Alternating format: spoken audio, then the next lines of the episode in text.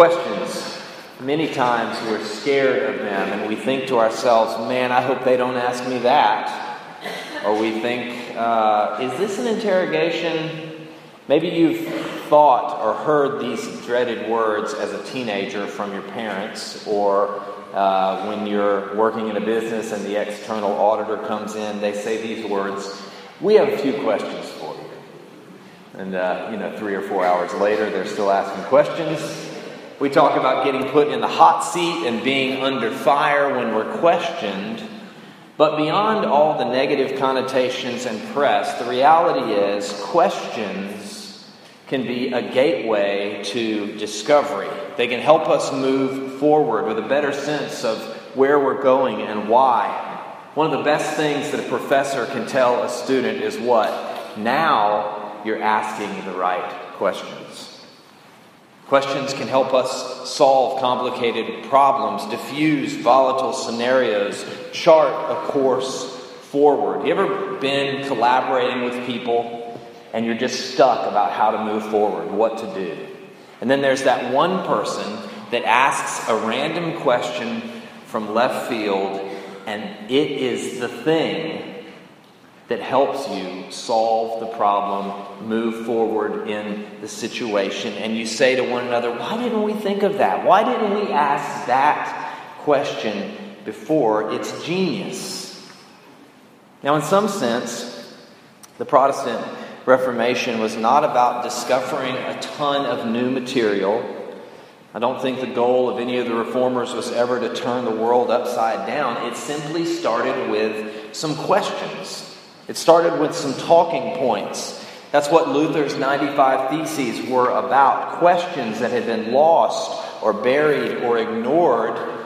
And what he thought would begin, be the beginning of a conversation, a few questions asked and answered, ended up changing the course of Western civilization. It all started with a few questions. So, this morning, as we think about faith alone salvation in Christ, I want us to ask some questions. Simple questions. Why? How? What?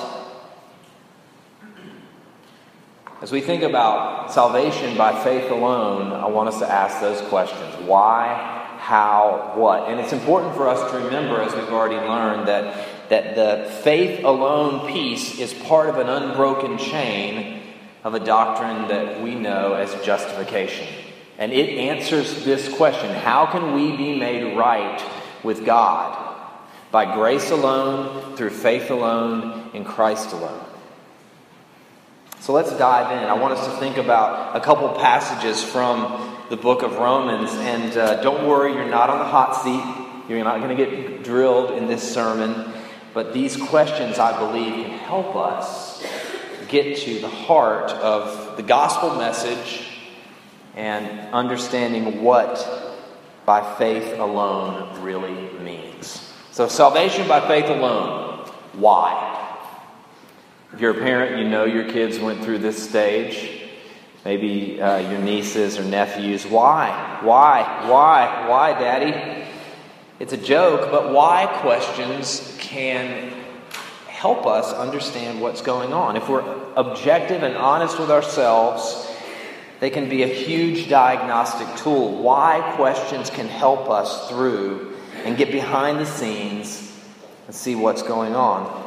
So, as we think about the wonderful, hard to believe biblical concept that we can be saved from our sins by faith alone in Jesus Christ, why is a good, a normal, and a logical answer. How can we be saved? Not by our good works, not based on what we've done, not based on paying a huge sum of money or our incredible talents. How can we be saved by faith alone? Why is this even possible?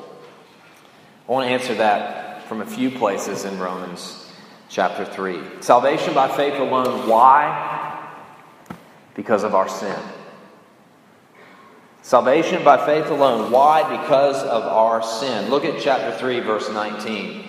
Now we know that whatever the law says, it speaks to those who are under the law, so that every mouth may be stopped and the whole world may be held accountable to God. For by the works of the law, no human being will be justified in his sight, since through the law comes the knowledge of sin. This passage reinforces, it reminds us the Bible's clear assessment of people, the Bible's clear assessment of us, of you and me. We're sinners. We've broken God's commandments, His laws, and His ways. Our mouths will be stopped. We'll be accountable to God. We're born in sin. And by doing good, by doing the works of the law, we can't do enough to make up for the mistakes and the sins that we've committed. This is a universal problem with us. It's sin. We cannot fix ourselves. We can't solve the problem. And so, one of the things that we see when we think about faith alone salvation, why sin necessitates faith alone salvation. And let me be clear. I don't mean by that that because we're sinners that we deserve salvation and forgiveness and eternal life. I'm saying the opposite. If there is to be a way of salvation, if there is to be redemption because our sin is so great and so pervasive, it would have to come from outside of ourselves. We can't earn it. We can't achieve it. We can't create it. We can't fabricate it. Why? Salvation by faith alone because of our sin. Our only hope for redemption has to come from outside, someone, something outside of ourselves. And you know, we were created to live by faith in perfect fellowship and communion with God. Remember in the garden? Adam and Eve walked with God in the cool of the day, and then, then sin entered the picture. Now we, we have faith alone salvation. It's necessary because we get to the end of our ropes and there's no other way, and we can't do this on our own, and we hit rock bottom and we turn to God in faith. Why faith alone salvation? Because of our sin. Secondly, Romans 3 talks about this as well. Salvation by faith alone. Why? Because of God's love.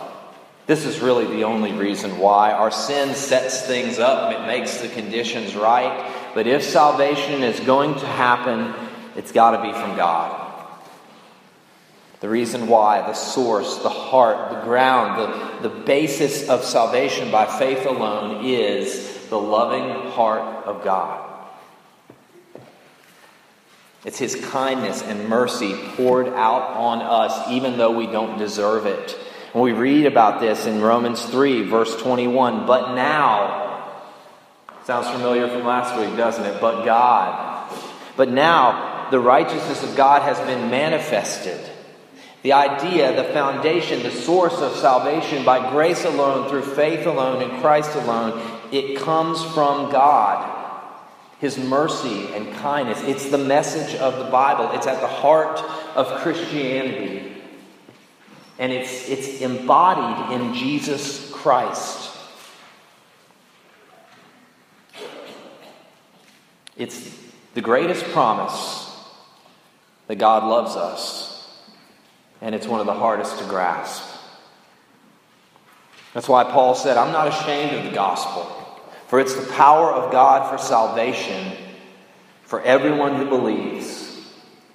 The fact that there is a gospel, that there is a cross and an empty tomb and the promise of eternal life is absolutely incredible. Why is salvation even a thing? Why the gospel? Because of God's everlasting, eternal, overwhelming, earth shattering, mind blowing love for us. And it's so hard for us to believe. And God gives us images of it, He gives us glimpses that He rejoices over us with singing. He loves us because He loves us, because He loves us. He quiets us with His love. He adopts us into His family so that we can be called the sons and daughters of God. He loves us so much that he didn't even spare his only son so that he could deliver us from our sin. We can be saved by faith alone. Why? Because God loves us, plain and simple. I know it sounds crazy. I know it sounds too good to be true. And I want to challenge you this morning and today and this week and this month to pray and to read and believe that God, the God of the universe, truly does love you. Salvation by faith alone is a thing. Why? Because of God and His love for us. Secondly, I want us to ask the question how? Salvation by faith alone, how? How something works how it happens matters. There's this guy that uh, comes to RYM training uh, once a year. He's a youth pastor in Maryland, and uh, he, uh, I don't know the right word for this, he's a magician, he's an illusionist.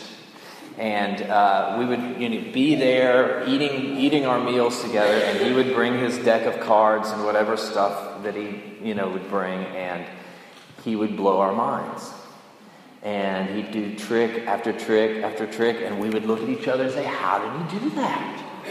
How is that even possible? Do it again. And so he'd do it again. And then we'd say, How'd you do that? And you know, every good illusionist or whatever, they never tell you how they do it.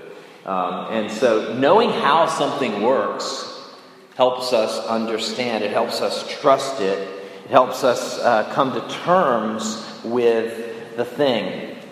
Coming to terms with how salvation is by faith alone is a lifelong process. And it's actually one of the things that helps strengthen our faith. And as we begin to wrap our minds and our hearts around how it is that God actually loves us, how do we receive everlasting life?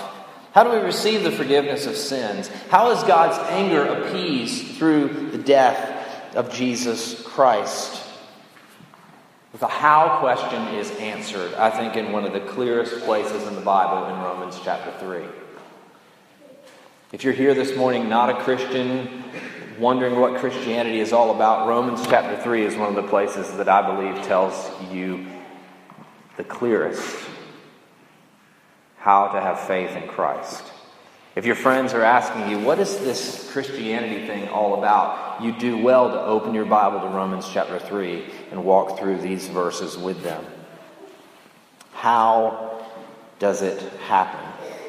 Look at verse 21. The righteousness of God has been manifested. It's been revealed. It's been displayed. It's been declared. It's not just the righteousness revealed by us breaking God's commandments but now the righteousness of God is manifested in a different way. It's embodied, it's flesh and blood, and it's in the person of Jesus Christ.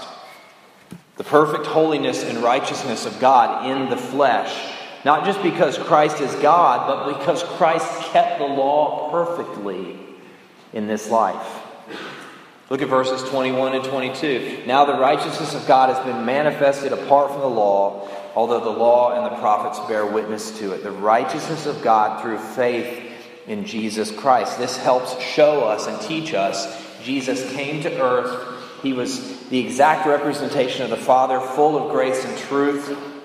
He not only came from heaven, the righteousness of God, he obeyed on earth the righteousness of God. And this is a huge part of the gospel message that Jesus Christ lived a perfect life how salvation by faith alone. It begins with the righteousness of God manifested, Jesus coming to earth. What does the, the verse, what do the verses say? The righteousness of God through faith in Jesus Christ for all who believe. For all have sinned and fall short of the glory of God, verse 23. And then in verse 24, but those who believe are justified by his grace as a gift. There's that word accepted, declared not guilty, righteous in his sight. How? By grace. It's a gift. Those words are synonyms. It's absolutely free, not based on what we've done. The passage goes on to explain how this happens in verse 24 through redemption that is in Jesus Christ. Where does it come from? In Christ. How do we get it? Through faith. And, and it's something that He achieved through redemption. See, Jesus not only lived a perfect life, we know that he laid down his life on the cross for our sins. And so, through his sacrificial death, he came to accomplish, to achieve, to redeem his people from their sins. We've been bought with a price, the Bible says.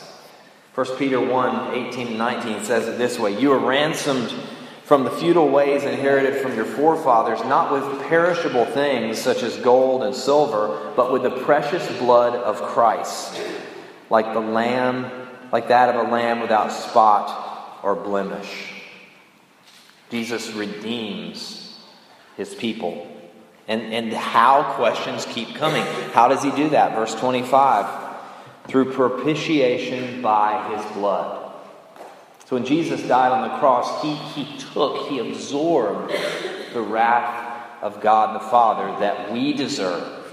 He took, he appeased the wrath of the Father. You remember on the cross, there were those three hours of pitch black darkness. That time represents when the Father's wrath is being poured out on Jesus so that we don't have to pay the penalty for our sins so that we can be saved and forgiven. And 2 Corinthians 5:21 talks about this transaction that's highlighted here so beautifully. God made him who knew no sin, that's Jesus, to become sin for us that we might become the righteousness of God in him. So the gospel message is that Christ takes our sin on him and the punishment that we deserve and he gives us his righteousness. And how do we get it? It's received by faith alone. The details matter. When you are discouraged and overwhelmed and tempted to think that Jesus Christ is not enough to save you or carry you through or walk with you, think about the details of how he saves. How salvation is by grace alone, through faith alone, in Christ alone. Think about the cross and the empty tomb, and you'll be brought back to putting your confidence in Jesus and what He's done for you. And when you're tempted to think that you're really something special and that you're firing on all cylinders and that God's lucky to have you on His team, and you think that Jesus isn't enough because you're really something, come back to the gospel. Come back to Romans 3 and think about how He did it. And it can humble us when we think we're proud and special uh, and we can handle life on our own. The details matter. How God does it is beautiful and wonderful, and it can inform our faith. The last thing I want us to think about this morning is salvation by faith alone. What? What does this mean? What is salvation by faith alone? I want this to be a time of clarification because there are plenty of opportunities and examples of this concept being misunderstood. Salvation by faith alone, what is it? What are some of the things we need to know? First of all, when we read the Bible, we realize that faith is a gift. Not only is salvation a gift, but if we're dead in our trespasses and sins, and if we're spiritually dead, we need to be born again in order to see the kingdom of God and when we read the scriptures, we realize that even the faith to believe the gospel is a gift. Remember Ephesians 2 by grace you've been saved through faith, and this is not your own doing, it's the gift of God. If you're here this morning and you believed in Jesus and you're a Christian, it's not because you're smarter than other people or you're more logical or you're better or wiser or sharper. Deep down, you know this. It's because God opened your heart and your mind so that you could see that He is the way, the truth, and the life. It's because He came to rescue us even when we were running away from Him. Salvation by faith alone is a gift, and that faith itself is a gift. Another what question answered is this Salvation by faith alone is about Jesus Christ. We're called to believe God's promises. We're called to have in Jesus Christ, to believe in Him. But I think a lot of times people get caught up in wondering if they have enough faith. We look at our faith or our lack of faith and we obsess over it and we think, is my faith strong enough? Is it great enough? How's my faith? What about my faith? God does call us to deeper faith and trust in Him. But in, in obsessing over our faith, how much we have, we forget this vital reality. It's not about the strength of our faith, it's about the strength of our Savior. Faith is an instrument that God uses for us to receive and embrace Jesus. It's not about how much faith you have, it's about who or what you're trusting in. It's about Jesus Christ. He's strong, He's able, He can deliver, He can save. We're saved by faith alone, and that faith is about Jesus. We're, what else do we know about faith alone salvation? It's informed. What's described here in Romans 1 and in Romans 3 what was rediscovered in the Reformation, what's at the heart of biblical Christianity, is not blind faith. That's something, a charge that's put on Christians a lot. Well, you just have blind faith. No, it's not blind faith, it's informed. It's based on the life of a man who lived some 2,000 years ago, an actual person in time and space. It's rooted in something that's historically legitimate it's informed. It's not just an intellectual exercise. It's not just an emotional experience. Those two, those, those things go together. It's rooted in an encounter with Jesus Christ. The Christ is our only hope. And however the light of Christ shines in our hearts, it's informed by the Word of God and the Holy Spirit. We're saved by faith alone, and that's a faith that is informed. What else do we know about this salvation by faith alone? I didn't make this up. Salvation by faith alone is not faith that is alone. It's a free gift. There's nothing we can do to add to it. There is nothing we can do to deserve it. It's by grace through faith in Christ. And along with, with it comes a life that's been changed and transformed by Jesus Christ and the Holy Spirit. Those who trust in Christ are not perfect. They don't have everything together in their life, but there is something different about those who believe in Jesus. Their lives have been changed, their lives are being changed. God's people bear the fruit of the Spirit. God is working in us to grow us into the image of Christ.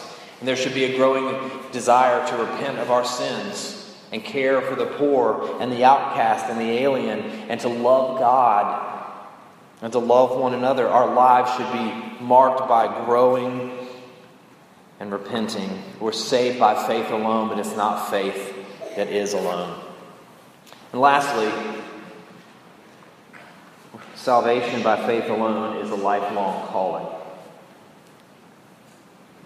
sola fide, faith alone message from the Reformation, we said in the intro, is primarily connected with the doctrine of justification, how we can be made right with God. It's concerned with entry into God's family, becoming a Christian, being accepted in Christ. But for anyone who's been around the Christian faith for long, you know that faith is at the heart and essence of being a Christian. It's not just something you do at the beginning, it's a lifelong calling. Look at Romans 1, verse 17. For in it, in this gospel, the righteousness of God is revealed from faith for faith. As it is written, the righteous shall live by faith. One translation of from faith for faith is from beginning to end. The Christian life is a life of faith from beginning to end. We're not only saved and accepted and adopted by grace through faith,